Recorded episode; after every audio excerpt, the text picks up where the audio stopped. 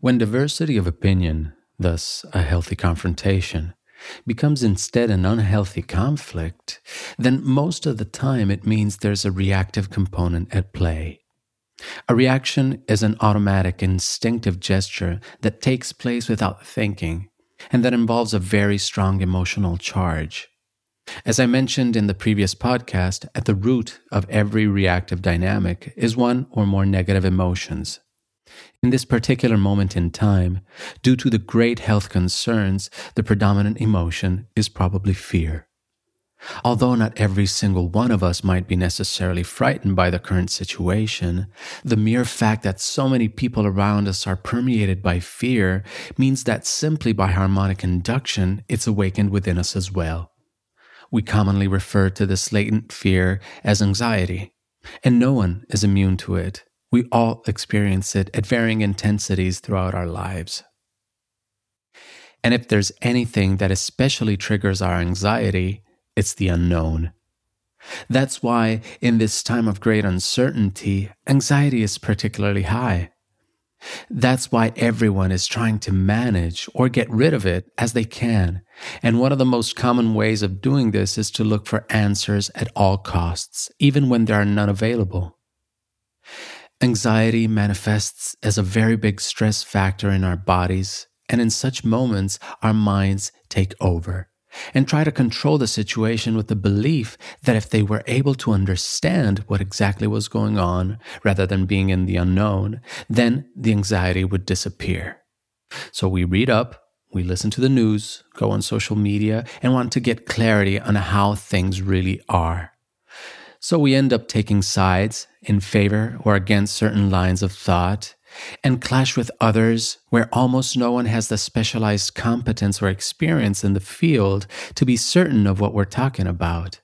But rather than remaining in doubt, we choose certain reference figures, whether experts or not in a particular field, and decide to convey their thoughts with passion and conviction as if they were our own. Often, these are valid and sensible arguments, Sometimes they may be less so, but that's not the point. The point is that we take a position out of necessity, not choice, because the idea of remaining in the unknown becomes untenable due to anxiety.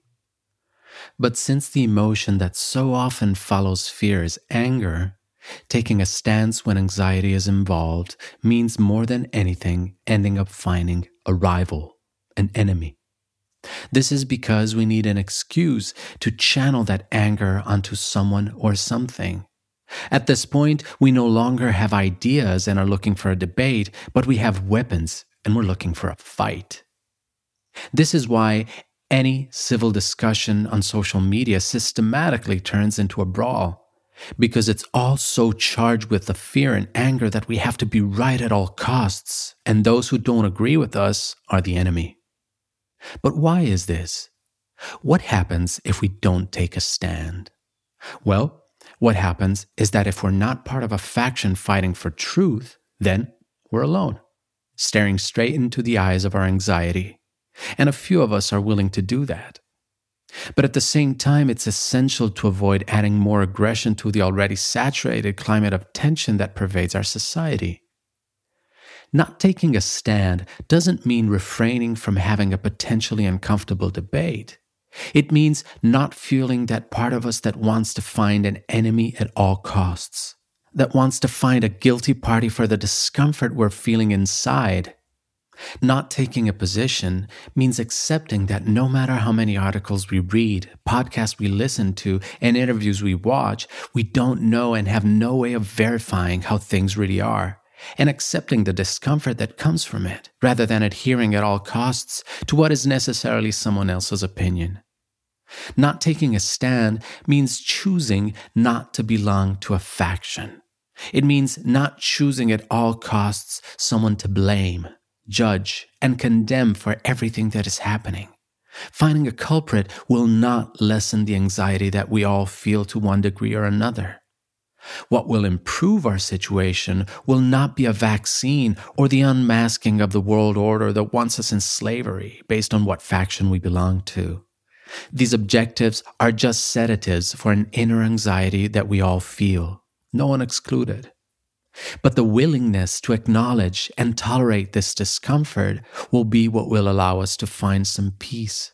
It's counterintuitive, I know, but what you resist persists. So if we keep resisting this anxiety, the stronger the grip it will have on us. The more uncertain the situation, the more the anxiety mounts.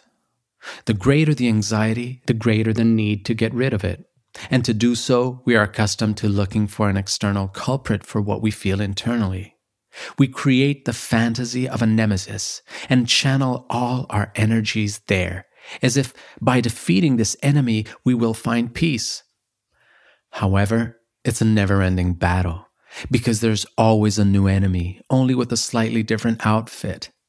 The problem is that as time goes by, the more we fight, the more tired we get, the more depressed we become, the more alone we feel. So many people have shared with me over the past months, both clients and friends, how exhausted they felt from all the fighting. And it doesn't matter whether the enemy is the virus, whether it's the politician, whether it's the fellow citizen who doesn't ask him or herself enough questions, or the one who doesn't abide by the rules enough. They're all illusions. The enemy does not exist. They're all personifications of our anxiety that we must give a face to in order to have someone to fight. But if we fight anxiety, we will never defeat it. Not because it's too strong an enemy for us, but because anxiety is our fear of an uncertain existence. It's the difficulty in facing what we do not know. It's our fragility. It's the child within us that says, I don't know what's going to happen and whether I'm going to be okay. We can't win a battle against the child within us because all we're doing is trying to defeat ourselves. That's why the longer the battle goes on, the more exhausted we become. You don't calm a frightened child by attacking him or her. You only do it by hugging and reassuring them that it's okay and that we're there with them. Although many people don't like the idea that they're acting from their inner child, right now we are many frightened children fighting each other, only adding to the collective fear. It's the vicious cycle of a faulty inner mechanism that doesn't get us to where we want to be. But we can interrupt this cycle, and we do so first of all by becoming aware of this flawed process and choosing not to enact it anymore by realizing that we're constantly in reaction, even when we're convinced that we are in action, by stepping back, taking a deep breath, and saying, I surrender, stepping out of the battle, laying down the weapons and armor, acknowledging that we're so angry because we're scared, acknowledging that the other person is as scared as we are, and this is why they're attacking us by seeing that this person is just mirroring what we're feeling and how we're expressing it. And since we don't like to acknowledge the fact that we're afraid, it might make us even angrier. And that's okay, because we can breathe through it and not react from this place of anger. Surrendering does not mean to stop acting for what we feel is right. It rather means to stop reacting to what we feel is wrong. Let me repeat this. Surrendering does not mean to stop acting for what we feel is right. It rather means to stop reacting to what we feel is wrong. We don't have to stop doing what we feel is right if we get the opportunity to do so. But if we really want to make a change in this moment of collective madness, becoming aware of our reactions and stepping out of the fight is what will change the energy of the whole situation. This said, we can continue fighting if we choose to do so. There's nothing wrong with taking the shortcut, but we must be aware that it does impact the collective.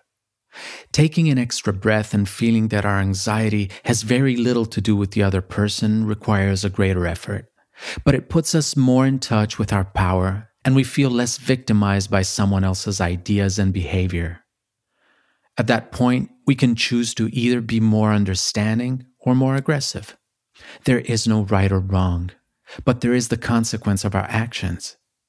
If it gives us more satisfaction to lash out at someone else, we're free to do so. but this will lead us to be an increasingly fragmented and divided society. And this will not only depend on how others have behaved, but also on how we have chosen to deal with our own anxiety and taken responsibility for it. We're all human. We all have hearts. We all want to be well. And we're all scared. We all have a choice. We can create a more loving and cohesive society in dealing with the situation if we can reassure one another we all have the opportunity to be understanding and choose to say a reassuring word to someone else because by doing so, we reassure ourselves as well. And God knows how much we need reassurance right now. Take care and talk to you soon.